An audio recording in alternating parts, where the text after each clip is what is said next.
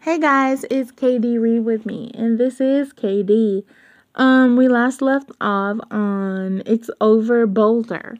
Um, this is the last part of the first part of Dark Song. Mom barged into the room without knocking and marched straight to my closets. We're having a garage sale, she announced. I was still fighting nausea. I had heard mom screaming, full on banshee wailing, at dad for a good while. Then I couldn't hear anything. The study door slammed shut and mine flung open soon after. Mom was in fight mode. First, she pulled out all my school uniforms, then, she found my heavy sweaters and stacked them on the bed. Take anything you haven't worn in a year, fold it, and add it to this stuff. We need money for a U Haul trailer and gas to get to Texas. Was she in fight mode or flight mode? Texas, I demanded, following her into the hall as she went into Chrissy's room. We won't have much room, so not much goes. I suggest you select wisely. This subdivision doesn't allow garage sales, I said. We won't be living here by the time they have a meeting of the committee. Let them sue me, Mom said. Cheer up. You don't have to go back to school until we get settled. Why Texas? Ask your father, Mom said. I hurled down the stairs and into the study. Why are we moving to Texas? I burst out. Dad slouched in the leather wingback chair, staring vacantly. Whatever the yelling has been about, he had been so found, so soundly defeated. Your grandparents live there. No, I don't have grandparents in Texas. I only have one grandparent. No one, no one will lie to their own children about their grandparents. My, I whispered, my, your parents are dead. You said, that's what you said. Dad held up one hand to stop me. Trust me. It's easier to say they are dead than to tell you the truth. Dad held up one hand. Trust me, it's easier to say they are dead than to tell you the truth. Trust him. I take a breath. What truth? They're penny pinching monsters whose hearts shriveled up so long ago they can't remember having them. I waited. Dad looked at me, saw I wanted more. They're slumlords in a horrible, hard scrabble town until now. I hadn't spoken to them since I went to college. He pushed out a breath. Satisfied? No. I wouldn't be satisfied. If he could walk away from his own parents, when would he leave us? Then why are we going there? Your mother said I have humili- I have humiliated the family too much to live in Boulder anymore. Not that we can afford it. He looked down the hard at the hardwood floor. When he pulls his head back up and gazed out of the window, I saw the tears. She made me call them and ask if we could live in one of their rentals. I think this is her way of making sure I get a good dose of humiliation too. Well, actually, well, yeah, I could say that. Once again, payback. And the fact that you know, I mean, that's a place to live and it's family. He brushed the tear away. Don't look at me like I'm some full of self pity. The only reason those two old wretches are letting us stay is because one of the rentals is so broken down it hasn't been rented for six months. I have to fix the darn thing to get three free months' rent, and they'll get their pound of flesh out of me while I'm there. I felt a warm flush of anger. So, on top of all the rest that I've learned about you, I found out that you've lied to me my whole life about my grandparents. I was practically breathless with indignation. Ugh, indignation. Egg, dig, indignation. There you go. You're a gambler, a thief, and a hypocrite. I could count on my fingers and stuck. I counted on my fingers and stuck a fourth one out. Oh, I forgot. Add forgery to the list of crimes. I've already heard this speech from your mother. He ground the heels of his hands in his eye sockets. Contempt now replaced the empty place I'd held for Dad. I thought family was supposed to be what the Fords are all about. Mea culpa, mea maxima culpa. I'm a pile of manure, and your and your and your mother's crap smells like roses. Speechless. Dad never talked to me like that before. He cleared his throat and tried to redirect. We'll be near Houston. There's some good jobs there, executive positions. People won't know me or my past, and the cost of living is a lot better in Texas. It will be a good move, a fresh start. Humiliation. Okay, so I think this is the last one. I was left with two suitca- with two suitcases of clothes, a box of treasured pictures and mementos, my makeup, a couple of books, a camera, my pillows, and after a fight, my laptop. I watched the strangers and worse, neighbors and friends rummage through my CDs and clothes, our furniture, sheets, table linens, dad's golf golf clubs, our bikes, tennis rackets, everything that made us the Fords. I died of shame when mom forced me to make the change. I made a deal with M to come and buy all of Chrissy's bears. That's kind of you, Emily, but there's no room in the car or the U-Haul for even one more box, Mom said. I'm going to mail them to her, Mrs. Ford. And didn't even try to make try to uh, make nice. Mom's face blazed with color. Fine then. She wouldn't make eye, con- eye contact as she took M's money, but her long look at me could have incinerated paper. I walked out with M. Thanks for this, M. How bad would it be to kidnap just one bear from a six year old? This one is really cute. Will Chrissy notice? She grinned at me. I couldn't help but grin back. Chrissy would notice. We said it together. Nothing got past Chrissy. I turned and trudged back to the garage to find Kim Banks, Layla Emerson, and Reggie Wilcox, sashaying among the tables of our possessions nightmare. I knew my friends didn't garage sale shop. Kim pointed at things that didn't touch, but didn't touch, as if the objects were infectious. I guess sometimes a slap in the face isn't physical. There she is.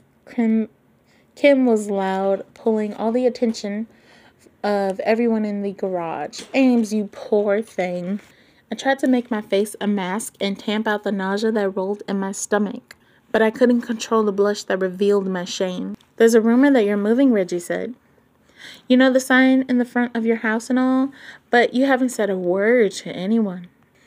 Layla made it sound like a cat coughing up a hairball, like someone is going to buy your old school uniforms. How desperate is that? And CDs? Like everyone doesn't download. She put one manicured hand over her mouth. Sorry, I didn't mean to say that. Really, good luck with the sale. My dad said the creditors are totally hounding you guys, and oh, I didn't mean to say that either. She's a lying wench. She meant to say it. Go away, I said, and I totally meant that. I turned and shot my mother a scathing look, then rushed into the house, searching for the nearest bathroom. After the bits and pieces of our lives were carted off by strangers and pitying neighbors, Mom, Chrissy, and I cleaned the remains. Mom made a run and sold what was left to a secondhand store. Dad was in the kitchen, sitting on the floor drinking beer. He gambled away the big money, and now he was drinking away the change. He looked more than pathetic, droopy eyed and loose limbed, propped into a corner. Chrissy and I clattered across the rugless wood floors and up the stairs to her room. Everything echoes, Chrissy noticed. There's nothing to hear us, so our words just come back, I said. We flopped down on her plush carpet. Do you think Em will kidnap any of the bears? M's too nice, Chrissy said. I laughed. Those three words have never been spoken together in history of mankind, I said. Chrissy shook her head fiercely. M is nice, deep down. She sometimes is nicer than you. I felt like she's just okay. It says, okay, Chrissy is shaking her head fiercely. Emma's nice, deep down. Sometimes she's nicer than you. I felt like she just kicked me in the stomach. Where do you know? I grumbled. You talk to stuffed bears. You're too drunk to drive, but I think you can manage to get the last of the suitcases into the back of the car, Mom shouted down the stairs to Dad, then came into Chrissy's room. Well, it's all done. Let's get in the car and go. I thought we were leaving in the morning, I said. Em's coming by. Why sleep on the hard floors when we could be driving? Saying goodbye will just make you cry and give yourself a headache. Let's cut our losses and get going. I wanted to argue with mom for taking away my last thing of value, a goodbye with my friend, but she was already whipping down the hall. Dad bumbled and fumbled with the suitcases. He arranged the already rearranged bags with Mom tapping her foot and snapping glances at her watch like we were about to miss a flight or something. Finally, she said, Stop it. You're driving me insane. The suitcases are fine. They were fine 10 minutes ago. Let's just go. That's when a 60s Volkswagen, hand painted camouflage and purring like cream fed cat, drove up and angled across the nose of our Lexus SUV. Dad gave a big sigh of relief. Out of the passenger seat popped Rockin' Robin. Seconds from a clean getaway, were you? Robin said. You called her? Mom asked. If you won't give me a hug goodbye, I'll take it by force, Robin said. She reached out and grabbed Mom in a fierce hug, a fierce, hard hug. Mom seemed to crumble like an empty bag. This kind of just shows that he, um, he does love her, and that you know, this fumbling for about 10 minutes while Robin came to greet, well, not to greet, but to, you know, see her daughter off. That's an action of love. At least this time I won't have to live in a tent. Mom tried to laugh, but sobs came instead. She sank to the curb. Robin sat next to her. I'm moving in with Gretchen for a while. Randall has my phone number. I got part-time job at a no-kill pet shelter. I just might get a hankering to pet me a cow or two and come wait, yeah, to pet me a cow or two and come to Texas sometime. You never know with me. You never know. That's God's truth. Mom wiped her eyes. I've lost everything important and you're blabbering about petting cows. So she didn't lose everything important. She still has her family. She still has a possible roof over her head, and she still has some sort of emotional support from her mother. I wouldn't say she lost everything. Robin stood up slow and steady. She stepped away from Mom. Last time I looked, your children were something important, Diana. She leaned into the car and kissed Chrissy. I love you, Dumpling. I'll call you soon. I hugged her. Take care of them, Robin whispered in my ear. I love you. She hugged Dad. Thanks for calling. Now straighten up, a hole. when Dad and I got into the car, Mom was already in the driver's seat with the motor running. She backed up to avoid killing Robin's friend, who still leaned against her camo bug, then changed gears and drove away without another look at her mother. Once on the interstate, Mom gripped the leather covered the leather covered steering wheel with her hands as if they were fused into the 10 and 2 position. Her seat was full upright, and she never set the cruise control. No radio, no talking. She stared straight ahead, but there were sight daggers for Dad. He sighed and tilted his head and, til- and tilted his seat practically into my lap and went to sleep. It got dark and the passing lights hypnotized me.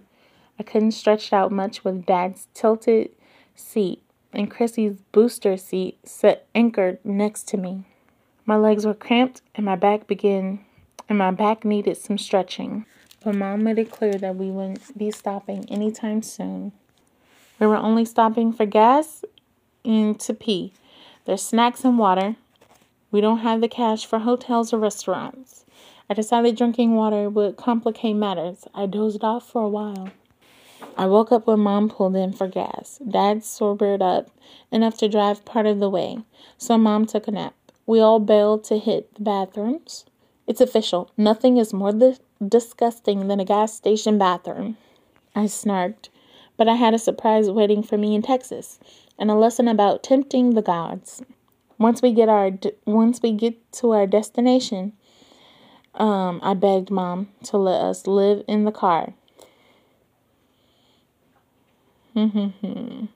Any little hope of life I recognized vanished when we turned onto Poverty Lane, as I called it. The houses were crowded one next to another with scraggly yards, bare patches of dirt surrounded by unmowed grass. The crawled up chin like fences, pit bulls and Rottweilers strained against their fr- against their chains as we drove by. Porches and roof lights sagged, curtains hung haphazardly, parting to let suspicious faces watch us covert, uh, covertly. Of all the rundown, pathetic houses, we turned into the carport of the worst. Peeled and blistered paint made the house look like it had leprosy. Front window broken, door hanging agape like a first grader's dangling front tooth. Bits of shingle missing from the roof.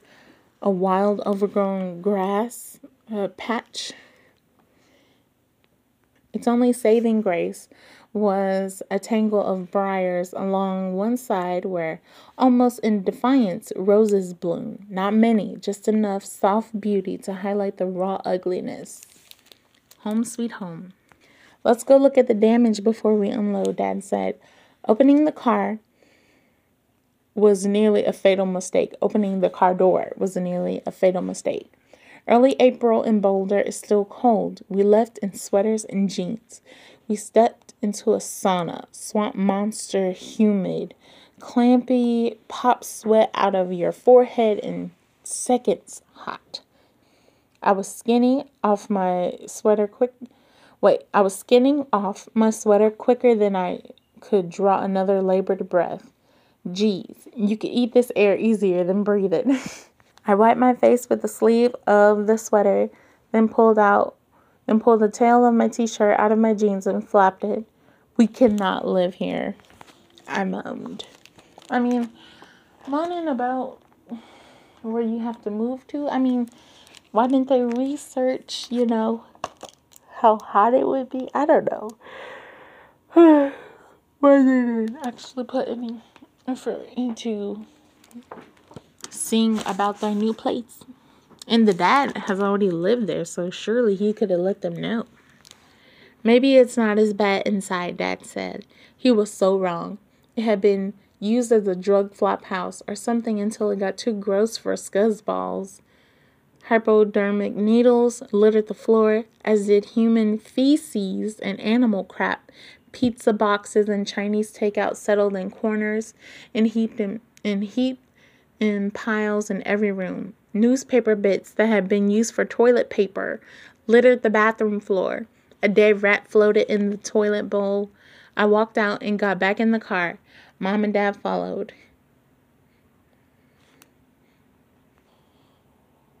Mom took a deep breath. Here's the plan, she began, summoning her inner organizer her inner organizer to help her cope, I guess. I can't face cleaning that without wait, I can't play I can't face cleaning that without sleep. Randall will go to your parents. Your mother and father will just have to deal. We'll have a nap, then buy supplies, do a major clean and disinfect. The girls and I do that while you fix the door and window. We can sleep on the floors once they are clean and move our stuff in tomorrow. I made a loud noise like the sound of the buzzer in a game show. Wrong. I'm never stepping foot in that place again. Kill me if you want. Put me up for adoption. Leave me on the street corner with hookers and drug addicts. And let me find my way back to Boulder. But I'm done with Texas. Officially over. Mom didn't even turn around. Tell someone who cares. And that's the end of part one. Literally, that is the end of part one of Dark Song what are we now? Like 15 episodes in? okay. So we will have, I would say, in about two hours, we have a store run. Um, I have to wash my hair and do some other things. if we will start reading, I am going to say the first chapter in part two, and then we'll have an hour reading session um, come Tuesday. Okay. Peace out. Have a good day. Enjoy your life. Don't move into places with dead rats. in horrible, horrible conditions. All right, that's it.